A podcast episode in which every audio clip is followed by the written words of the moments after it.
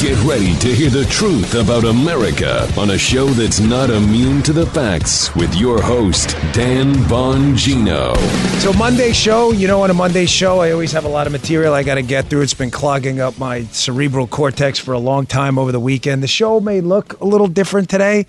Um, that's because I'm up in New York. I'll explain more about that in the, in the coming weeks, but I've got some big plans for some things, and um, so I'm always glad that uh, you all can be a part of it. So I'll talk about that more later. Welcome to the Dan Bongino Show. Uh, you won't hear much of producer Joe today. He is listening, however, as is Guy. The whole crew is actually here. We got Catherine and the Fox crew as well helping us out, which I deeply appreciate. Here's what I'm going to get to today. Uh, I want to just start out with how the affidavit was released last week. And stunningly, folks, well, maybe not, considering we currently live in the third world. Um, it's actually worse than we thought which is hard to believe. I mean, when we didn't see black dots, you know, the whole black dot tattoo joke I make all the time, you didn't see a bunch of black dots and entire pages redacted. There were things in there which seemed to indicate, again, as Pete said to me on my Friday show, that this is about national security. Nope, nope. Terrorism? No, nope. Espionage? Not that either. Nope. This is about paperwork. Yeah, paperwork. If you're looking for a firearm that's easy to transport, you got to check out the U.S. Survival Rifle from Henry Repeating Arms. It's a portable rifle you can put together and take apart in a few minutes. And then when you're not using it, you can store the parts in the little case it comes in. It's so small, it can be stored anywhere in a go bag, anywhere. It's light enough to carry everywhere. Comes in black and two different camo patterns. You can pick one up for three to four hundred dollars, depending on the finish. You can watch a few videos at henryusa.com/survival, and while you're there, be sure to order their free catalog. Henry makes more than 200 rifles, shotguns, and revolvers, in they're made in America, backed by a lifetime satisfaction guarantee and the best customer service in the business. Go to their website. It's henryusa.com and be sure to order a free catalog. They'll send it with free decals and a list of dealers in your area. That's henryusa.com for a free catalog and decals and to see the Henry US Survival Rifle. I'm going to have to ring my own bell today. Ding, ding. I don't know if Joe pre recorded a bell. So if you hear a pre recorded bell, it's not as good as my bell, like Apollo Creed and Rocky at the end of Rocky 3. Ding, ding. Shockingly, this thing is worse than I thought. Uh, folks, the affidavit came out last week. I've got some sound coming up. I've got a loaded show for you today, but the affidavit in support of this ridiculous, immoral, unethical, what I believe to be unconstitutional raid on Donald Trump's Mar-a-Lago home. Um, what we can see in the affidavit, in the unredacted portions, is an abomination. So bad that a, a guy who writes often uh, at the Hill and elsewhere, a guy by the name of Kevin Brock, he's a former FBI supervisor, pretty you know sober, level-headed guy. He doesn't. Uh, he doesn't you know drop bombs on people's heads when he uh, when he feels like he wants to make a political point to get on TV. I don't know the guy well, but I've read his stuff. And he'll defend the FBI when he thinks they need it, but when he thinks they screwed up, he'll say it too. And I think a lot of people uh, respect him for that in the space. Again, I don't know him. I, I can't vouch for, you, for him. I can just tell you I've read his stuff. He's got a piece in the Hill to be in the newsletter today. Bongino.com slash newsletter. It's called Unsealed Mar-a-Lago Search Warrant Affidavit Reveals the Government Has No Case Against Trump. He addresses two critical points that you're going to hear from your lefty friends. Number one, well, we don't know what's underneath the redactions. Fine, fine. Point stipulated. I wish I had my gavel. Fair enough. Okay. We don't know. I am not in the FBI. I did not serve the search warrant. I do not see what's underneath the re- uh, redactions. No one has leaked to me what's under the redactions. Fair. I get it. Okay. But that's not the point. The point is, we have seen an extraordinary number of leaks in this case, right? Do you actually believe with a straight face, and you're going to tell me, you're going to lecture me if you're a leftist, that the FBI managed to find nuclear codes or nuclear weapons or some devastating national security secret in the home of Donald Trump? It's underneath the redactions and that hasn't leaked? Now, again, because I do facts and I'm not a dope like these people on the left. Okay, okay, fair point. You don't know. Could be there. All right, I'll give you that. But can you back that up with any evidence at all, given your history of how the FBI and the DOJ has treated Donald Trump, that if they did have negative and damning information, even given the history of leaks in this case, that it wouldn't have leaked out? I, am asking you for a second to engage in Occam's razor type reason, right? Given all possible assumptions, except the one that requires the least amount of explanations, not the most. Keep it simple, stupid. You're telling me there's been a history of devastating leaks in this case meant to politically damage and personally damage Donald Trump in the media space out there. The media has been more than eager to lap it up like thirsty dogs, and yet they've got something big hiding under those redactions and you haven't heard. That's just stupid. That's stupid. Here, here's Brock again. Brock is not, this is not some like hyper partisan flame throwing guy. In this piece in the Hill, quote, any clinging hope in certain quarters that the affidavit possessed pulverizing cause to believe Trump was engaged in a truly serious federal violation, I think can be considered dashed. His words, not mine. Wait, he goes on. The pipe dream that Trump was engaged in espionage, actively providing secrets to an enemy, I think is as fanciful as the Steele dossier's Moscow hotel bed reverie. Reverie. And no, I don't believe a smoking gun of espionage or something equally shocking will be in the redacted sections. If the FBI had that, it would have fronted that in the unredacted portions. Yes, of course. There, there are. come on, man. Listen, this is like Coach Stan. Tom, I haven't cited Coach Stan in a long time. My baseball coach, who I loved. Coach Stan, whenever you do something stupid, he'd yell from the dugout, "Come on, guy!" Everyone was guy. This is a come on, guy moment. You're suggesting to me a series, a litany of leaks in this case about nuclear codes, espionage, devastating national secrets. It's hiding under the redactions. And yes, they're not publishing them why to protect Trump's reputation. Come on, don't be an idiot, man. Come on. If you're a lefty out there, just uh, don't be stupid. This, uh, this piece gets better in the Hill. Again, this is an FBI manager. This guy knows his stuff. He's been on the inside. He, saw, he, he makes the point here that anyone can declassify this case, specifically Donald Trump. So he makes the point that if you're hoping and clinging to the fact that, well, at least the documents were classified and he shouldn't have them, he makes the point in the second part of this piece that that's not the case either. That there is one person out there, one person in our federal government that has the single greatest authority to declassify information, and that person is the President of the United States. Ladies and gentlemen, I made this point often. I don't, I don't want to uh, beat it up too much. But even if you're making the case, okay, it may not have been devastating, as Brock says, pulverizing information involving national security, fine. It may not have been all that. But what it definitely was were classified documents. That's thin gruel, too. Because Trump's not required to leave some kind of paper trail for an order to declassify documents. He could have declassified them and taken them. That is not to say. I just had a conversation with one of my friends here at Fox who, uh, you know, we have a disagreement on it, which is fine. Like, I don't require anyone to be automatons. I'm not the left, right? But I was trying to make this very simple point that even if you believe it was untoward, immoral, and unethical to take these papers, that's that's fine. You're allowed to believe that. It's the United States. You have the right to speak freely and petition your government for whatever you'd like, as long as it doesn't violate anyone else's civil liberties. Fine. But that doesn't make it a legal case. It doesn't. You still haven't overcome the fact that President Trump could have declassified the information before he left, and he doesn't have to notify you. That's just a fact. He brings up another point here. This is Brock being quoted. Uh, he was a retired assistant director, by the way, in another great piece in Just the News, in the newsletter. Again, if you want to check it out. Retired FBI boss disassembles Trump's search warrant. He notes that the feds are going to regret this.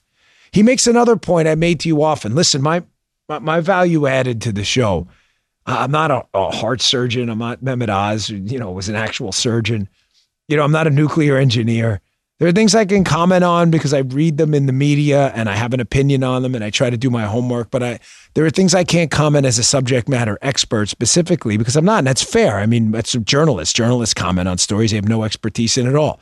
They write about Obamacare. Now they don't know not doctors. What do they know? Not even healthcare economists. The difference is I actually do my homework, unlike the left. But this specific space, I have a ton of experience in. And I'm telling you, having worked, gosh, tens, if not hundreds, as a secondary agent and primary on white collar cases, both at the NYPD and in the Secret Service, NYPD low level losses, but Secret Service big white collar cases. These are the kinds of things when these disputes arise about things like paperwork, where you go to the attorney and you work it out. Why? Why would you do that? Forgive me if you've heard this before, but you would do it because you don't want to piss off the client. Well, why would you care? You're going to arrest him because you want his cooperation, folks. Most of these cases at the federal level are plead out. There's a plea bargain. They don't want to go to trial. There's not enough AUSAs. There's not enough judges. There's not enough magistrates for initial hearings. They don't want all of these hundreds of thousands of cases to go to trial every year.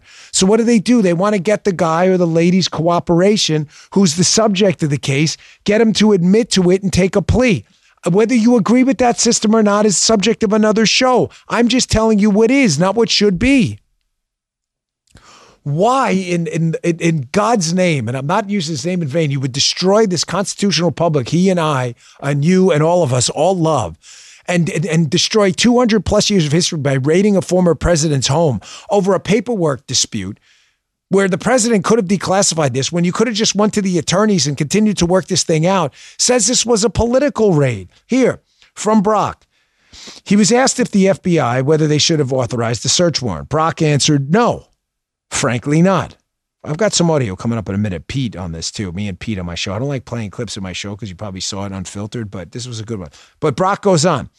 It's puzzling to a lot of folks who've been involved in search warrants for much more serious disputes in white collar crimes where these things are settled. Listen to this in attorneys' offices, and you don't have to go in with an invasive search. Contrary to the Attorney General's statement during the press conference that they've exhausted all other means, he continued. Amen, Kevin Brock. You get the attorney, you do these things called proffer sessions. You guys are going to be criminal federal case experts by the time this thing is done. We used to jokingly call them king for a day deal. You bring the attorney in, you come in with the government attorney, and as long as the subject doesn't lie in the proffer session, you agree not to use that stuff against them in court. You get it? You dig? I bring you in, you rob the bank, you're going to admit to it, you're going to tell who all the other peoples are, all, all excuse me, all the other uh, uh, perpetrators are peoples. But peoples, you, you're going to fess up. What you say in there, they won't use against you as long as you don't lie. Once you lie, it's game on. And the attorney's typically your best friend, folks. They're Destroying this place, man. They're ripping it apart. Got notes everywhere. It's so much stuff to get. I'm writing on the the, I staying over in this hotel. I'm writing on the hotel pads. I got so much stuff I want to get to. I want to play this first. Um, Pete was on my show. Pete Hegseth. He comes on uh, pretty much every week. We always love having him. And he made this point, and I said I would. You'll see this. I said on the show because Guy was sitting there while we were uh, recording the show for Fox. And Pete made a great point that this is still a dispute about paperwork. Paperwork and he brought up Allen Iverson. Allen Iverson, you're like, the basketball player, the guard? Yeah, the basketball player. What does that have to do with this? Here, listen to Pete. Maybe they do want to the, uh, hide the why because there's no rationalization or justification for it. And then when you compare it to what you and others have covered so well, the idea that the FBI knew about Hunter Biden's laptop, were told not to look into it and at the same time gave a heads up to social media companies to say, make sure you characterize this as Russian disinformation and suppress it. And that same FBI is fighting over paperwork. It's like it's like uh, Allen Iverson. We said, "Are we talking about practice? You talking about practice?" so wait, you're talking about paperwork. I love one of my favorite this, sound bites. It's one right. of my favorite. This is about paperwork, really? With the National Archives? You're telling me it's about paperwork? No, no, no. It's about a lot more than that. They're looking for crimes so they can pre- prevent him from running. Paperwork. Baby, you heard him about paperwork. So I promised, as you heard there, that I would play that again. This is a dispute about paperwork dumping the constitutional republic over paperwork. Here is Allen Iverson, as I promised Pete. Pete Hegseth, this is the ode to Hegseth. Here is Allen Iverson when he missed the practice, talking about practice. We're talking about practice. Reminds me of playoff. Playoff? Play. We should have played that one too. Here's Allen Iverson on practice as promised. It's not about that at all. You know what I'm saying? I mean, but it's it's it's, it's easy to, to to talk about. It's easy to sum it up when you just talk about practice. We sitting here, I supposed to be the franchise player, and we're in here talking about practice. Well, coach. I mean, it, listen, we talking about practice, not a game, not a game, not a game. We talking about practice. There you go, Pete.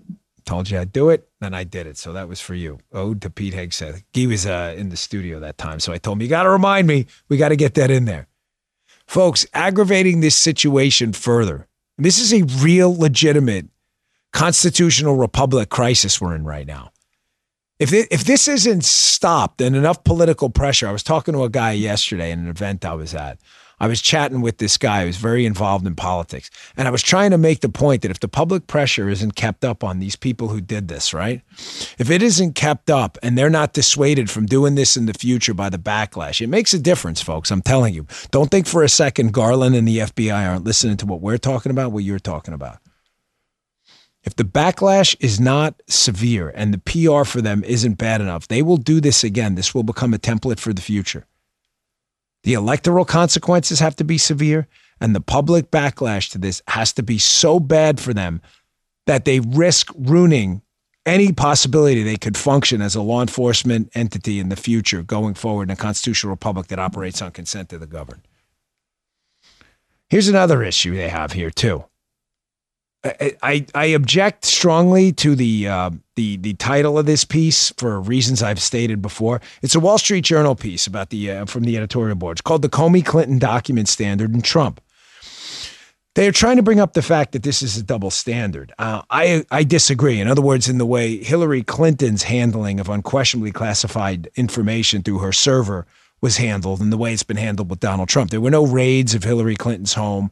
Um, all the meetings with the FBI were non adversarial. The FBI let lawyers in the room who were not uh, Mrs. Clinton's lawyers, they were staffers who had law degrees. It was different. We know all this. But I've argued and I made the case often that it's not a double standard. Don't please don't use that language. I know it's hard and we slip sometimes, but it makes it appear that this is simple hypocrisy and it's not. It's more dangerous. It's devastating. This is hierarchy. This is totalitarianism. It's authoritarianism. This is we're in charge and you're not. Shut your freaking mouth. That's far different than saying, oh my gosh, it's just a little hypocrisy here and there, a little double standard. It's not. I'll read it anyway, but they make the point about Hillary Clinton. I want to address another point as well. They say Mrs. Clinton was obliged to follow all the typical classification rules that apply to government officials. As Jim Comey said in his 2016 press statement, Mrs. Clinton falsely claimed she'd turn over all the work related emails to state, but the FBI found several thousand work related emails that weren't turned over, and some of those were, in fact, classified, ladies and gentlemen. I got to make this point and make it again, and I've got to drill it into you. I'm telling you, this is not a double standard. They don't think of it as hypocrisy. That's not the way authoritarians think. Their attitude is we're in charge and the ends will justify the means. They've literally said that, like literally said that, not figurative. That is their thing. We've got to crack a few eggs to make an omelet. They don't care. The problem with calling it simple hypocrisy is the threat and the level of the threat, the gravity of the threat is not properly is not properly taken in by the electorate when they make their electoral decisions. This is totalitarianism. It is not hypocrisy. I want to get to one more point about this that's really important about the Mar a Lago raid and something the intelligence community is doing that is so deeply disturbing. They have been entirely corrupted. You're like, it gets worse? Yeah, ladies and gentlemen, um, it sure does get worse. I'm sorry to tell you that. Let me take a quick break for the sponsor. I'm going to get to that next. It's the same stunt they used last time. With cyber attacks on the rise, protecting your data security is more important than ever. So why is Congress considering a law that puts your data at greater risk of being hacked and exposed to foreign networks? The Durbin Marshall credit card bill shifts billions in consumer spending to less secure payment networks, all so that corporate mega stores can make bigger profits. Don't let Durbin Marshall steal your data. Visit handsoffmyrewards.com slash security and tell your senators to oppose the Durbin Marshall credit card bill. Paid for by Electronic Payments Coalition. Listen to this. Liberals will be wetting their diapers when I call them out on this one because they just they love abusing and weaponizing the law enforcement and intel community. They love crapping all over them when they're calling for defunding the police and attacking the CIA, you know, COINTELPRO and all this other stuff. They love that. That was the left doing that. Okay it was conservatives who defended law enforcement, not necessarily, uh, obviously, intelligence abuses, past or present. You get that. But it's the left and that, that whole entire hippie generation that fundamentally mistrusted the intel or, and, uh, and law enforcement community, which makes it so unbelievably ridiculous that these are the exact same people now who are surgically attaching their lips to the ass of the intel and law enforcement community. And now they love them as long as they can damage Donald Trump. Where do we go in the morning when we want to see what the left is talking about. We go to Playbook, of course. So Politico Playbook had this piece out the other day, and they're talking about how our Director of National Intelligence, Avril Haines, told congressional committees in a letter Friday that the intelligence community is going to examine the potential national security ramifications from the top secret documents Trump um, allegedly took to his Florida residence. You notice how they leave the allegedly out of that. This is their scoop from Politico from this past week. Make sure my time is we stay on time here for the show. Now, this is a stunt. It's a scam. As my friend Andy used to say growing up, yes, he's real. Some liberal tried to call me out. On uh, everything was a stunt to him. This is a stunt. They know Avril Haines, they know the intelligence community now by simply suggesting they'll do a damage assessment, which who was talking about that the other day? The damage assessment. Oh, Adam Schiff. Adam Schiff. I think we should do a damage assessment. I'm sure that was totally not political, folks, at all. You know Adam Schiff. Adam Schiff. How do you know Adam Schiff's lying? It's the joke about Adam Schiff? Um, his tongue and his mouth are moving. That's how you know he's lying. The guy's full of it. He's always been full of it. So he starts talking about a damage assessment, and there you go, as if on cue, a director of national intelligence, Avril Haines, I'm going to do a damage assessment. What's the problem with that? Well, there wouldn't be a problem with that if this was consistently how things were done in these scenarios. Has there been a damage assessment that's been publicized about Hillary Clinton's server? Listen, I told you a few times, and I'm actually kind of stunned this story doesn't get more traction, which is fine. But one of the biggest scoops of our time is that Hillary Clinton's server was hacked. The sources I have on that are not impeachable. That server was hacked. And the fact that she had thousands of classified documents on it, that that's not an eye opener to people in the media. I'm telling you, you can disregard the story all you want. Oh, Dan, Bongino, enough sources. Really? I don't have sources? It's interesting how I scooped you guys on Spygate, on Russiagate, and all of it in the books. My sources were right. Your sources were wrong. That server was hacked. People had access to that server. Kind of strange how we haven't seen a comprehensive damage assessment on that, on exactly what our enemies have. Let me ask you another question about the uh, damage assessment here. I'm using air quotes because they know this is a political ploy. What about the damage assessment on the Chinese Communist Party and what kind of information they may have on Joe and Hunter Biden? I mean, he was part and parcel of the CEFC Chinese Communist Party connected big guy deal, right? What about the damage assessment there? Don't you find it strange you haven't heard anything about that? It's almost as if this damage assessment is only being done to imply that there's damage.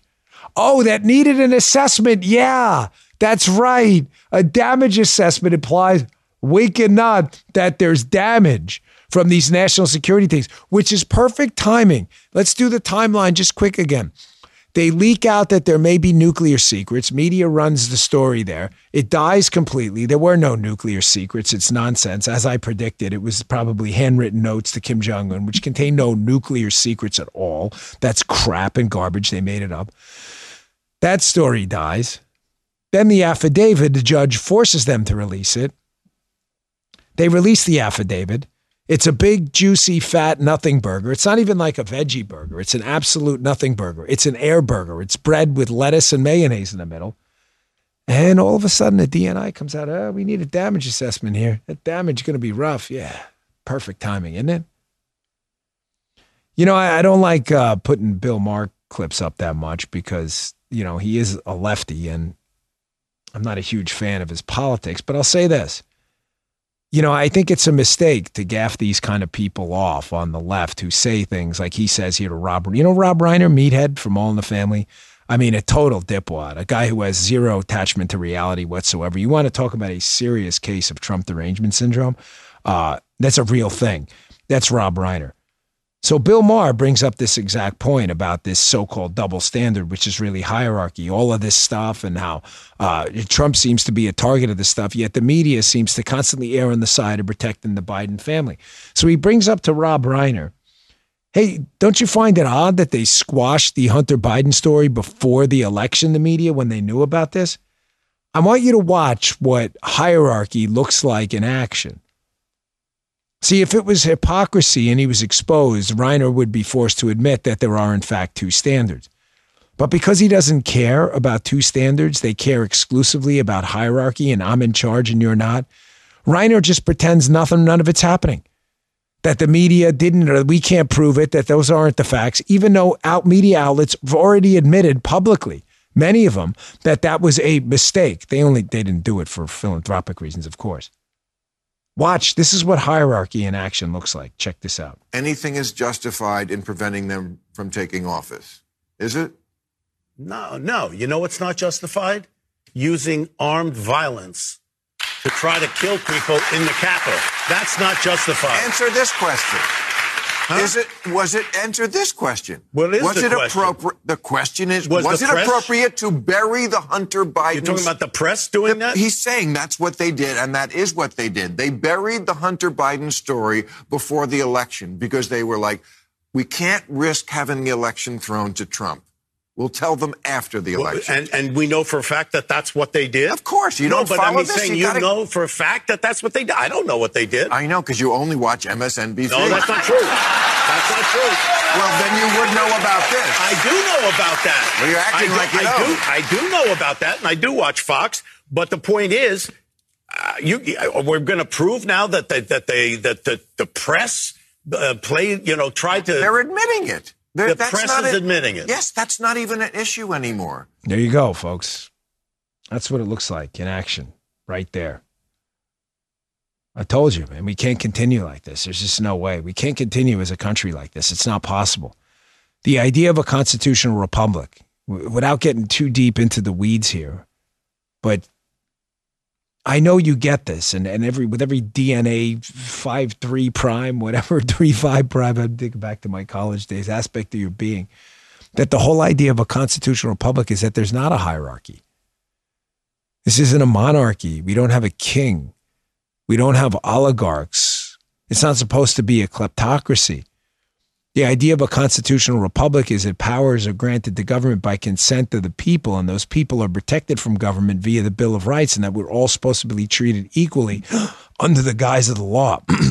That was a weird deep breath there. Huh? If I have a heart attack, Catherine, call 911 immediately. Immediately. I, I'm kidding. I'm not today. Maybe tomorrow on the way home. We're not supposed to be living in a hierarchy. That's the point. Freedoms were granted to the press and they're exclusively mentioned in the Constitution for a reason to go out there and tell the truth, not to hide the truth so you can manipulate elections. That was never supposed to be the point. All right. As I said, I had a lot to get to this week. I'm putting together this show the whole weekend because I can't get away from work ever because it's not work for me. It's it's life. Uh, it is. It's everything to me. All right. Let me get to my next sponsor here, and here's what I got coming up. The IRS is lying to you. They're full of stuff. I got to buzz myself sometimes. They're lying to you. Big announcement that happened at Rumble. I don't know if you saw what happened at Rumble, but they were they just what are they now? They just exploded this weekend. Rumble had all these. I mean, I'm an investor in Rumble. I always put that out there so you know for disclosure. But I'm just looking at my phone here to see an update where they are. They had an, an incredible weekend on of downloads on apps. You can see that public. They're currently number nine in the Apple App Store overall. What happened? Well, it has a lot with being lied to and people being banned for telling the truth. And uh, I'll get to that in a second. Let me get to this first. I'd be remiss, by the way, if I didn't throw this in on the podcast today. Today is my anniversary. You're like, you're working on your anniversary? Yes, I'm always working. We love working. Uh, I do because it's not work. I enjoy it. But we've been married 19 years. It's been a great 19 years. And uh, I, you know, once in a while we'll go to a wedding. It's rare. I was at one not that long ago. And they, uh, the, the woman who was getting married, I'll leave the names out of it, but she's like, you have any advice for us? I said, yeah, it was advice given to me by my grandmother who was married 60 years. She said, you know, Daniel, Daniel, everyone in my family called Daniel. No one else knows you by that name. She said, you know, there are, you've heard there are good days and down days. I'm like, yeah, yeah, everybody, of course. She's like, but there's good years and down years too. She said, I'll tell you what, there are even good decades and down decades. She said, but if you give yourself on highway off ramp there, you know, and you're looking for an exit, you're going to find it. But if you don't, and you're going to get to your destination on that highway without taking an exit, you'll figure it out. That was good advice. So 19 years. Congratulations to lovely Paula for uh, sticking with me. Uh, on, on, and I really appreciate that. I Congratulate her like it's some kind of award be with me. I should congratulate myself. It's award be with her. but she's really a fantastic human being. I love her to death. So thanks, Paula. Thanks for sticking with me all this time. All right, just a personal note. Sorry. Did I get off track there? Catherine's like, Will you get back to the damn show? Stop messing around. Said, Come on, guy. It's content here. No one wants to hear about your personal life. To stick to the issues, crowds. They're ready to uh, shave my head right now and uh, tar and feather me. All right, let me get back to the real stuff. So, the IRS, they're lying to you about this IRS bill. Remember what I told you about the fact checkers? How you can always tell the government, the swamp, the media apparatus, academia, whatever, they're having a narrative problem when the fact checkers lose their mind and start wetting their pants over a subject. Well, that happened over the IRS story. Biden signs this ridiculously titled Inflation uh, Reduction Act, which is only going to make inflation worse. He signs this thing.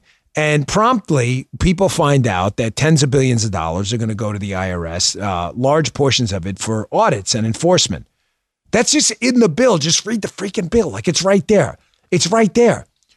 So they're like, oh boy, now we got a problem. I mean, no one in the middle class who's getting destroyed with these ridiculous tax rates we have in this country now. And they are ridiculous.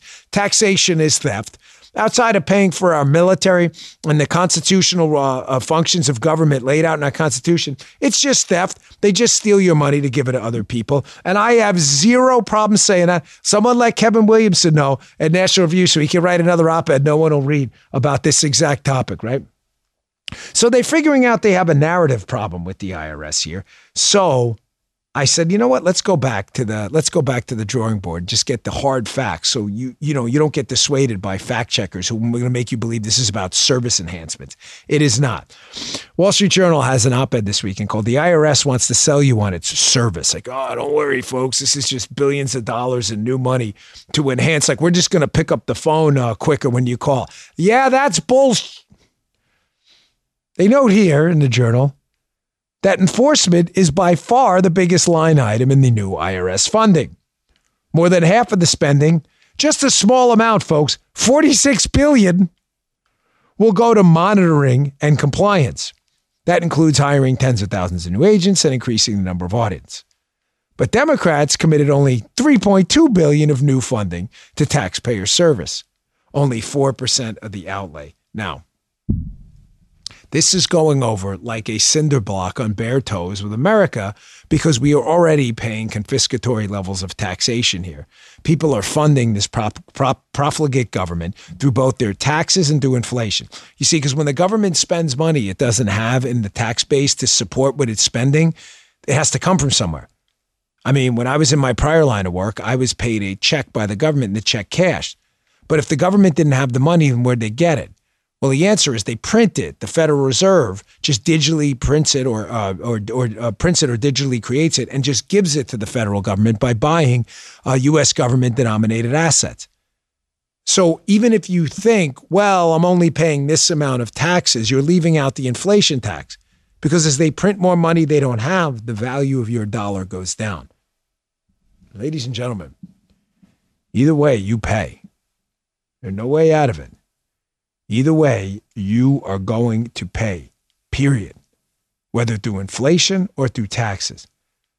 So now that you're paying that and you realize if you're if you're sitting there and you're savvy, you're like, wow, this is kind of crazy. I can't believe all this happened. I can't believe I'm now financing the IRS to come after me, even though I still have all of these uh, these tax bills outstanding. I got to pay these uh, these people more. Yeah, you do. So the fact checkers lost their mind. So you see this article up at Reclaim the Net, a site I really like, Didi Rankovic. Facebook, right before the election, apparently let their investors know that uh, going forward in the future, they're going to let fact checkers comment on posts that may not be verifiably false. You see what's happening here? So, because of what I just said about the IRS, which is based in fact, fact, those are the hard numbers billions of dollars to enforcement to tens of billions to make sure you pay higher taxes. That's a fact. Whether you're uncomfortable with it or not is entirely irrelevant to me because fact checkers can't say that's false because everyone can just cite the bill. Facebook is going to now let them, they've morphed from fact checking to missing context, which is just an opinion about what the context of something is. They'll label an article missing t- missing context to put a, sh- a, sheet over it in front. Oh, you can't look at this. See why fact checkers have questioned this. Now, if they can't put missing context, because this isn't missing context, that is the context. The 46 billions for enforcement, 3 billions for services. This is a fact. There's no context missing. Now they're going to let fact checkers comment on the posts just to make sure the administration government Pravda like spin gets on a Facebook post so everyone can see it. And they'll probably put that comment right at the top. Folks, this is total bullshit. It just is. We are living in like the freaking third world, man. I told you in the beginning of the show between the Trump raid I opened up with and this. This is straight up information control out of like the Soviet Union, man. Even worse because at least now everyone knew that was state propaganda. These people actually pretend. Now you're seeing why this parallel economy I've spent most of the last five years building out, why it's taken off. And one of the companies I'm proudest of is Rumble. I'm an investor in Rumble. I love Rumble. It is a free speech video alternative to YouTube. We had a great weekend. You can see it's all out there publicly on the app platforms, or you can see the downloads have gone just crazy. Why? Because of Andrew Tate this weekend. Andrew Tate was banned. He is a kickboxer. He talks about issues involving men, talks about strong men, other things. Some of the things he says people don't like. It doesn't mean you get to censor the guy. Only a moron would think that. But of course, media people and big tech people are morons, so they censored him. So you're seeing this reclaim the net. Andrew Tate joins Rumble after big tech be, uh, deplatforming and posts um, exclusive content. That's why Rumble exploded this weekend, ladies and gentlemen, because people are eager unsurprisingly, to not be spoken to like idiots and to let adults talk. Now, even more troubling about this bill, uh, and hat tip Kerry Picket, she's a great reporter. She sent this to me. This is from a couple years back. Uh, Joe Biden is being interviewed. Kerry Picket gets a question in. Now, in this Inflation Reduction Act that had all this outrageous IRS funding, right? In this Inflation Reduction Act, was a, a bevy of billions of dollars, 100 billion plus dollars in Solyndra like subsidies, loan guarantees for green energy companies. I want you to listen to this soundbite coming up. I addressed this this weekend on my Fox show because it's in the IRS part's bad enough. That's the the segue there is intentional. The IRS would, uh, funding was in this Inflation Reduction Act nonsense that he calls this bill. Also embedded in there was hundreds of billions of dollars potentially in the long run with interest payments of loan guarantees to green energy companies. That's what happened to Ener1 and Solyndra. Solyndra blew through a half a billion dollars. I addressed that on my show this weekend. But Kerry sent me this. This is so telling why we live in the third world. We live in a third world where these people can say something, right? Where they can call something out, say they can't do something, just like the student loan thing. I'll get to that in a minute, too flip the switch, do it anyway. And yet, zero people in the media hold them accountable in the real way, the right way. You see, when in the media, when a Republican screws up, the media demands accountability until you leave office. You see, when a Democrat screws up and says, oh, like Biden does in this clip, yeah, I don't agree with subsidies like that towards Solyndra and stuff, and then does it anyway, the media doesn't demand he leaves office. They find way to put fact checker people out there saying all of this is missing context. Here, take a look. We're talking about Solyndra. You already you already orchestrated that. You're calling for more green energy subsidies. Why do people trust you now? Because we do. We should not be supporting any of these subsidies. Period. There, you saw it yourself. Thanks, Kerry Picket, for sending that over. That was years ago. That was Joe Biden saying in an interview that no, he doesn't agree with these Solyndra type subsidies, yet he does it anyway, and nobody seems to care. Ladies and gentlemen, we're living in, I'm telling you, the third world. It's not the economic third world, granted. Thankfully so. I, I, I understand that. I get it. And hopefully it doesn't get to that point. I want to see people starve to make a political point. But make no mistake, if you think we live in a representative democracy where your voice matters, I'm sorry. But when it comes to political matters these days, your only voice is your vote. Everything else, these people don't care. It's why 2022 and 2024 are so important. I had a woman ask me yesterday in an event. She said, You know, well, what if they cheat again? I said, I, They always cheat.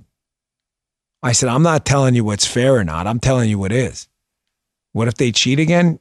My guess is It's based on speculation, based on my race, something that happened with me is in, in really competitive races in blue states that have very poor voter security laws. Maybe a half a point to a point of the vote could be fraudulent. It's hard to prove a counterfactual. What does that mean? It means we got to win by more than one. I don't know any easy way to tell you that. I'm not forfeiting anything. It sucks. Not an answer that makes me happy. It's just an answer that is. We are in the third world, and the student loan thing is part of it too. I'm going to get to that in a second. Let me get to my last sponsor. I appreciate your patience and thank you for uh, your patience with the different look today. And thank you to, again, the Fox crew for allowing me to kind of hijack the studio today. I'll be doing my radio show from here later. It's a big studio, folks. which I can kind of pan around. Like I'm not used to this. I'm used to my my home studio, which is like a tenth of the size. This is like you could do like a Studio 54 disco ball event in here, and you'd have like a pretty good party going. People be smoking doobs in the corner and whatever. But that's for a whole other show, the not family friendly version of the show. So, this is the third world. In the third world, there are no rules. In the third world, the media doesn't hold political uh, leaders accountable, if they want to call themselves that. It doesn't hold anyone accountable. Um, what they do in the third world is they change on a moment's notice because it's hierarchy, because they're in charge and you're not. Everybody shut your mouth. We're in charge. You're not. No soup for you. Watch. I'll show you what I mean right here. I want you to listen to this video. This is uh, Cedric Richmond from the Obama administration. He's on a cable news show this weekend with Jennifer Griffin on Fox. And she's asked the question, she plays a cut. She's like, hey, is this stuff even legal, this student loan bailout? Because Biden seemed to imply it wasn't, and so did Nancy Pelosi. I want you to listen to his answer as he cites a, a law that has absolutely nothing to do with student loans at all. Here, check this out. Is the president's move even legal? Here are the president and Speaker Pelosi just last year. I'm prepared to write off the $10,000 debt, um, but not 50. Mr. President, let me ask you. Because I don't think I have the authority to do it by signing a pen. People think that the President of the United States has the power for debt forgiveness. He does not. He can postpone, he can delay, but he does not have that power. That would that has to be an act of Congress. What changed?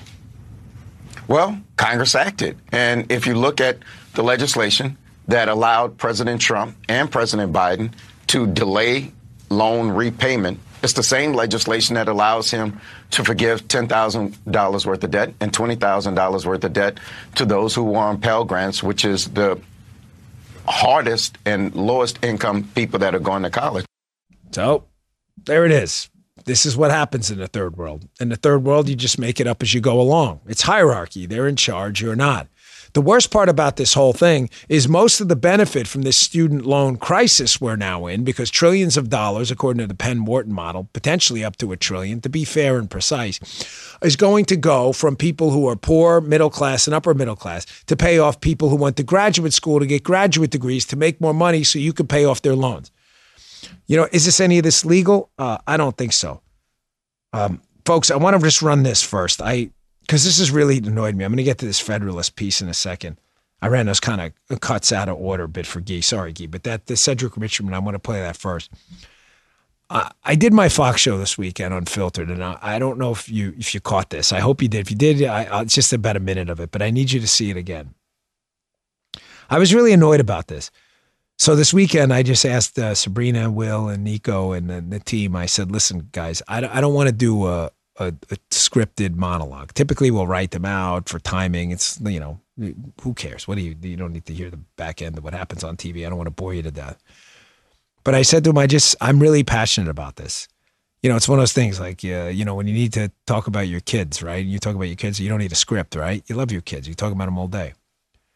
I'm really passionate about this." This is the end of the republic. I'm not kidding. When you can ask a bunch of well-to-do graduate students, uh, you, you not ask them. You can ask other people to pay off the loans of well-to-do graduate students. There is a loan repayment program. It's called a job. If you get your ass out of the seat and go to the job, you would figure out the loan repayment program. Here, I covered this on the Fox show, totally off, completely off script, whiteboard and everything. This was Jim's idea from the radio show to whiteboard, which I thought was great. Here, check this out. I thought of a little diagram, so I put this together. It's very fancy. I just did this. Here it is. Um, here's the loan repayment program right here. I even labeled it loan repayment program. You see, that's you. And that's the rump. Sometimes called the ass, but for family friendly purposes, we'll call it the rump. I even circled it. Now, if you remove the rump, you see the up arrow from the seat. Up arrow, the rump goes up, okay? And if you move it to this object, let me label this. Hold on. Let me label what that is, what that object is here. I even got my little thing here. J O B. Here. If you take the rump and you go to that building called a job, you will get this thing called money. So let's go over this one more time. The rump, you remove the rump up, and then you go over to the job and you get money. And then you repay your loans. Because if you don't do this, then that's my rump that has to get up and go to another job to pay your loans. And I don't want to pay your loans because I'm not interested.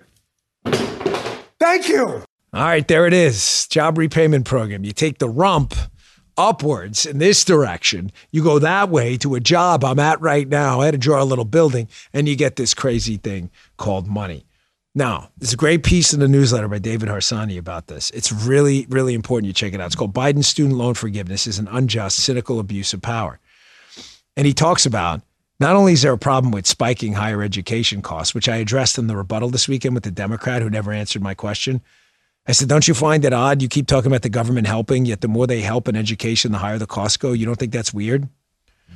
You know, it's a myth that most, he says, by the way, though there's clearly a problem with spiking higher education costs, it's a myth that most students who graduate with BAs, bachelor's degrees, face debilitating debt. This is important. BAs and BSs. According to Brookings, around 30% of undergrads graduate with zero debt. All right, it's a good chunk. 25% with less than $20,000 worth of debt. Only 6% of graduates owe more than $100,000. That's what you're going to pay off. Half of college debt is held by a quarter of borrowers, those who go to graduate school, which is to say, Biden is compelling American taxpayers to foot the bill for people's graduate degrees. Graduate degrees, folks. I've got a graduate degree. I've got two. Am I trying to impress you? Not at all. Don't care. You know my take on that. If you're citing your education, you're probably a dipwad who's insecure and you're telling people you went to school because you're an idiot and you want to tell them how smart you are. We all know that person, don't we? I'm telling you that not to impress you with academic bona fides, but because I paid off my loans and they were expensive. I paid them off and they enable me to get these jobs I have now. So I use those loans to finance my livelihood and pay off my debt and then increase the prosperity of my family by having a greater income later. Why the, should you pay for that? Why should you pay for my student loans? Even better, you may say, "Well, Dan, you're not." You, here's where I know you're going to go with this. I can already hear the libs. Dan, they're not going to pay for your student loans. It's only for people making 125,000 or less. Really, my daughter makes more than 125,000 dollars because uh, She's going to have a student loan too eventually here. That's weird. You want you want to pay off my Listen, folks, I make a lot of money. I'm not telling you that to impress you. I'm telling you that because it's true. You want to pay off my daughter's student loans? She's making less than 100. She'll, be eligible. Total freaking scam. I can't believe people fell for this. I mean, this is like really peak idiocy. All right, two quick stories before we wrap today. It's a loaded show today. Uh, this was sent over by the production staff, and it fits. It's right up my alley. It's by Times UK. Britain falling out of love with the NHS. Folks, as we grow into this third world republic where the government in a zero sum game of freedom increasingly takes your freedom, which is zero sum, right? Minus one on the freedom scale from you, plus one on the freedom scale, uh, on the anti freedom scale for government. That's how zero sum games work. Every time the government injects itself into a decision making sphere in your life, it's one less decision you can make and one more they can make, period. I've warned you about government control of the student loan market. We talked about on the show government control of uh, law enforcement. That's become political, not law enforcement. But government control of the healthcare system is devastating. Devastating with a capital D. It is so destructive. Folks, you can't trust the government to print a driver's license right at the DMV. You want to trust the government to crack open your chest? I've told you resources are only allocated two ways you can price them or you can uh, ration them. That's it a doctor's time penicillin, surgical suites, they're limited. So if you have limited assets, you have two choices. You can price those assets in a free market, or you can ration them and give them to your political buddies. Well, that's what happens in the UK, where rationing is widespread. Up to 5% of doctors over there in the NHS know a patient who's died waiting for care. Those are just the ones that admit it. This Times UK article Britain falls out of love with the NHS. Poll reveals three in five now expect delays. Of course, they expect delays. You don't price a product, you get shortages, and then it's rationed. Well, how are delays rationed? That's rationing by time, folks. You don't have enough resources, so you don't want to price them like in a free market system. So what do you do? The doctor's time is limited. Everybody gets it for free. Everybody gets it for free means nobody gets it because everybody floods the office because they don't have to pay. So then the doctor just says, ah, don't, don't worry about it. I'll see you in six months. I'll be dead in six months. I have stage five uh, pancreatic cancer. Sorry, no soup for you, buddy. That's what's called rationing by time. Spoken about it often on the show. And one last piece. This is Did you guys see this Axios tweet over the weekend? These people are so freaking out of touch sometimes, man. It cracks me up. Here's Axios on their blue checkmark account. Trump and close allies have argued that the multiple investigations he's facing, in particular the search of Mar-a-Lago, are something out of a banana republic. But former leaders have been jailed or charged all over the world. Do you see the map? Guy, put that up on the screen. The map and the tweet is hilarious. A lot of these countries are banana republics in the third world. They put up. This is not making the point you think you're making. Hey, look at this. People are arrested and charged in banana republics all over the world, but we're not one. No, no, that's not the argument you think you're making. You're making the exact opposite one. A bunch of idiots over there. Who's the dope who put that up on Twitter? Fire that guy. I mean, no, no, actually keep him up. He's a, that's a, the guy's a real honest broker, showing you what the media really thinks, right? Prop the idiots. All right, folks, thanks again for tuning in. Uh, we'll see you on the radio show later. And if you wouldn't mind, please subscribe to the podcast. Deeply appreciated. Apple, Spotify, and Rumble, rumble.com slash Bongino. We had a huge uptick in Rumble views this past week. We appreciate it. Rumble.com slash Bongino, where you get the video version of the show. If you want to check out uh, the different view, it looks pretty sharp. They do a good job here. See you on the radio show later. You just heard Dan Bongino.